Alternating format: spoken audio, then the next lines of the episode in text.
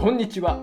杉林智彦の経営はデザインできるナビゲーターのなぐもです。そして番組パーソナリティの杉林智彦さんです。よろしくお願いいたします。はい、よろしくお願いします。じゃあ今日もですね、はい、お便り紹介してもよろしいでしょうか？もちろんです、もちろんです。はい、えーはい、今日はですね、女性の方から、えー、ラジオネームリツさん、うん、東京都占い師って書いてあります。なんか珍しい職業の方から占い師の方も聞いていただいてるっていういやいやいや、ありがたい。で、私はあの杉林さんがねお話しされる駅とかね、風水などのお話が好きですと、うん、ああ、はは、なるほどなるほど。まあもともと興味があって何回もその回をリピートして聞いてしまいますと。で、うん、またそっち系のお話をしてください、楽しみにしていますと、うん、来てました、ね。だから今日はね、そのそっち系の話をしていただけないかな。また面白いお便りいただきましたね。もうセレクトしましたね。はい、あ、リツさんありがとうございます。そっち系ね、うん、そうですね。どちらかというと、まあ、この先がどうなるとかね、未来がどうなるっていうことに、まあ、興味だったり、まあ、軸足を置いてお仕事をされている方なのかな、基本的にはね。そうですね。どうなんでしょう。まあ、私も経営、まあ、経営をやっている中で、やっぱり先がどうなるか、先をどうしていくかっていうのは、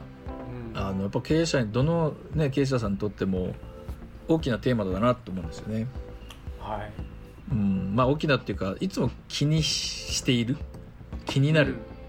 うんうん、分野だと思うんですけど、そうですね、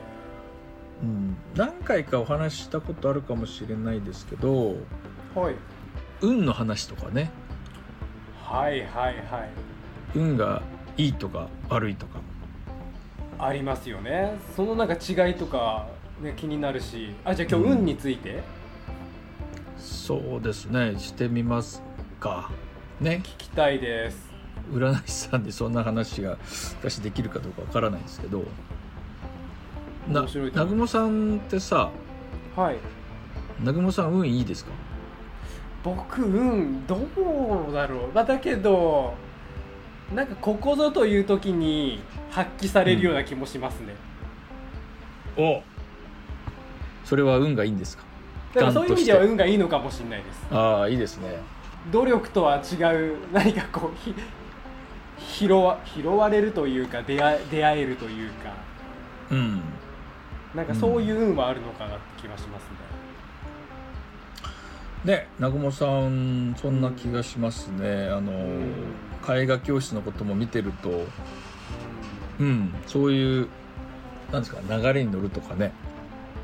そう、そういうものは持ってお持ちなんだろうなという気はしますよね。杉林さんどうですか、うん、ご自身で。やっぱり運はあの私いいんですよっていうか、いいと思いますね。強いんだと思うんですよ、うん、なんか そ, それはそう思いますね。どんなところそう思います？基本考えていること、はい、まあ、うん、こうしたい、こんな未来にしたいなっていう方向にはまず行ってるなと思うんですよ。行ってるなというか、うん、うん、その方に向かって行ってるなっていうのは大枠こう思うんですよね、うん、はい。だから運がいいんだと思ってます。だけどそれはね、運なんでしょうか？それとも杉林さんの実力なんじゃないですか？うん、だからまあ運が何かっていうと、もうもうエンドレスな話になっちゃうので、はい、分からないですけど、あの有名な話だよね、松下幸之助ってね、松下幸之助さんいるじゃないですか、はい、もう経営の神様ですけど、神様ですね、方が面接の時に必ず聞いてたことがこのことですよね。どんなこと？あなたは面接に来た方に、うん、あなたは運がいいですかって聞くんですって。ああ、有名な話ですね。思い出しました。有名な話、うん、はい、で、えー、っていう方はもう採用しないんですって。いや、いいですよっていう方は基本ね、あの採用していくっていうようなことをされてたみたいですよね。あ、じゃああれですかね、もう自分が運が悪いと思ってもやっぱ運がいいと言うべきなんでしょうか。うん、まあべきというか、うんうん、なんか運が、ね、自分で悪いっていう風に言っちゃうとなんとなくもうそこで運が悪い未来が見えるような気がするんですけど、うん、なんか自分運悪いなって思ってても運いいですって言うとなんかいい方向に開けていくような気もするんですけどね。もう、まあ、ぶっちゃけ運がいい悪いっていうのは一つの捉え方なので、うん、そう、そんな気がします。だからその人がもう決めてるものですよね。うん、そうか。じゃあやっぱり捉え方次第でなんか自分の運の良し悪しっていうのをコントロールできるのかもしれないですね。そういう意味ではなんか運って、うん、こうなんか自分でコントロールできないような気もしますけど、ひょっとしたらある程度コントロールできるのかもしれない。うん、だからまず運なんていうものがまずあるのかっていうそれも気にないですけど、さっきの交通事故の例で話をするとさ、 A さんと B さん違うじゃないですか。私は運が悪かった、 B さんは運が良かった、命助かって運が良かった、骨折して運が悪かった。じゃあ運って何なのって話ですよ。うんですうんとかいや別に今ダジャレ言ったわけじゃないですけどね。うん、そうですね。確かに。だって同じことが起きていい、同じ目にあったのに、うん、そう捉える人捉えない人がいるとすると、うん、じゃあ運って何ですかって聞かれると何でしょう、何でしょうかね。わあ、何なんでしょう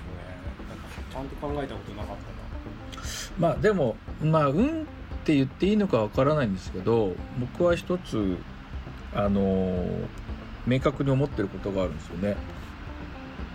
うーん、まあ生まれてきていつか死にますよね。はい。まあその期間をどうしたいかっていうとさ、平滑な言葉になっちゃうんですけど、はい、よりよ、よりよく生きたいですよね。そうですね。ね、基本的に。間違いないです。はい、より悪く生きたいってちっちゃい頃から思っている人はあんまりいないと思うんです。なかなかいないと思いますよ。やっぱり、うん、よりよく生きたいですね。よりよく生きたい、うんね、でよりよく生きるにはどうしたらいいんだろうっていうのはみんな考えるじゃないですか。はい、でも人ってやっぱりうーん、まあいろんな方、まあ、先輩だとか過去の歴史の人も見てて思うのはうーんやっぱり自分の生まれ持った能力とか才能ってやっぱりあると思うんですよ。うん、人それぞれそれ違いますよね。それが、あのー、世の中に使われたり世の中に使うことでうん助けられる人がこう増えたりさすることってやっぱ基本的にはよりよく生きようとすることの私はもう原点だなと思うんですよね。うんうん、だけど明治時代に生まれた人と今生まれた人同じ能力があったとして、うん、と細かいことっていうのかな同じような性格の人がいたとして、はい、その性格を、うん、どう生かすかってやっぱり一つは時代背景によっては生かし方は少し違うんじゃないかなとも思うんですよ。うん、確かにね。明治時代にはインターネットなんじゃなかったですよね。はい。でも今はうーん一個人でも何か能力を世の中にこう伝えたりとか世の中に使わせることが比較的今しやすかったりするんじゃないかな。で過去もまあね明治時代はそうじゃないことがたくさんももっと言うと女性が働くっていうことも物議を醸してた時代もあったでしょうし、確かに確かにやっぱり大事なのはその自分の能力を知るっていうことと時代の流れに乗せるっていうんですかね。うーんことは自分がのより能力をよりこう世の中で使わしていく時の一つの大事な見方大事なアプローチっていうんですかね。能力の使い使うっていうことにおいての大切な要素、ではあるなと思うんですよ。でこのふたつの掛け算が、まあ、あのマッチした時にすごくこうその人が世の中で活躍できるようになっていく確率は高まるんじゃないかなって、はあ、なるほど。それができるできないっていうのが、まあ、結果として運っていうのかどうなのか私は分かんないけど、うん、もうその運を よ, より良くしていくことが運そのものだって捉えると、そのことはあの明確に僕はこういつも思ってるというかね、はい、うん、で私が設計だったり不動産のことをお客様に提供する時もこのふたつは一番考えてることなんですよね、うん、うんこうブランドその会社がうん社会とかお客様に何を提供する会社だっていうのがうんなるべく分かる、はい、分かった方がいいじゃないですか、伝わった方が、はい、であの伝えるっていうことがデザインであるし、何をで伝えるかっていうと会社があの提供しようとしていること意義だったりサービスだったりそういうことが伝わるようにあのこの会社の能力とかね、うん、何だろうなって思うこととう今の時代これからの時代もっと言うとさんじゅうねんごじゅうねん建築って長いのでお店得た時にどういう切り口であの社会とか人に伝えていくのがいいのかなっていうのは一番考えていることなんですよね、うん、ある意味建築例えばごじゅうおくの企業がじゅうおくにじゅうおくの自社ビル作るときってなかなかチャレンジじゃないですか。そうですね。ですよね。ある意味社運運っていう社運をかけた事業だったりするわけですよ。確かに。さっきこの運っていうテーマからするとね、うん、じゃあやっぱりそこにまつわる建築をどうするか、どういう素材にするか、どういう形にするか、どういう見せ方にするか、何を伝えるかっていうのはとっても重要なんですよね。はい、うん、でなんか随分占い師さんのこのお名前何でしたっけ、占い師さんのリツさんリツさんの、はい、まああのー、聞きたいことに合ってるかどうか分かりませんけど随分ちょっと大きく飛躍しちゃったような気がするけど、でもやっぱそのことが結果運がいい運があるとしたら、うん、運がいい悪いっていうことに、はい、あのー、運がいいことにねこう近づいていく要素の大事なことだなっていうのはいつも、あのー、意識して考えてはいるんですけどね。なるほど、ありがとうございます、うん、リツさんのこのお便りからここまでお話ししていただきましてありがとうございました、ね、こちらこそありがとうございました。ということで運についてお話しいただきました。はい、それでは今日のセレンディピティ、偶然の中から幸運をつかみ取るためのヒント。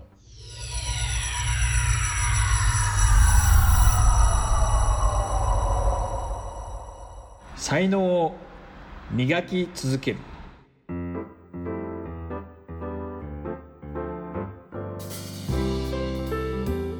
言葉ですね。才能を磨き続ける。そうですね。あのなかなかこう磨くっていうとなんていうんですかね、ちょっと、うん、努力だったり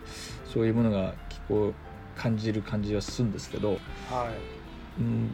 うん、そもそも自分の才能、まあ好きなことと才能があるのってのはちょっと別なのかもしれませんけど。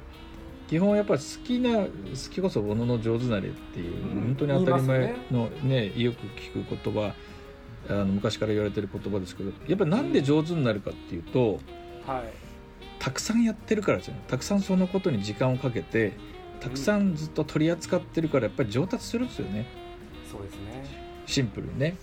だから好きだから続けられますしね。そうそうそう、うん、そういう人たちはもしかしたら磨いてるって意識ないかもしれないですね。そうですね。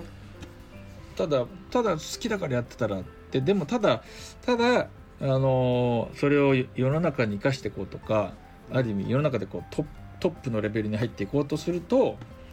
かなりジャンルの違うトレーニングが必要なんだろうなと思うんですけど、あ、なるほどね。基本でもやっぱり何がその力が発揮される要因っていうベースにはそのことをどれだけ取り扱ったかっていう時間とかける質になると思うんですけど、そこはね、うん、まあ磨く最初好きからスタートして、気づいたらもうあのご飯も食べずできるけど、じゃあそれを世界レベルで何か使っていこうとすると、やっぱりそういう人たちが世界中にうじゃうじゃいるかもしれないですね。うん、そうですね。その中から浮き出るのは、その個人でもね、会社単位でもやっぱり質の高い練習というかトレーニングだったりね、はすごく必要なんだろうなと思うんですね。磨き続ければまた運も本当にアップしていきそうだし、うんうんうん、確かに磨き続ける、いいお言葉ありがとうございます。はい、終わりました。さあ皆様、番組への質問感想はデザイン経営研究者のオフィシャルホームページからよろしくお願いいたします。えそして杉林さんの、ね、公式 ライン アカウントもぜひぜひご登録ください。番組の説明欄にリンクを貼っております。それでは杉林さん、はい、次回もどうぞよろしくお願いいたします。ありがとうございました。はい、よろしくお願いします。ありがとうございました。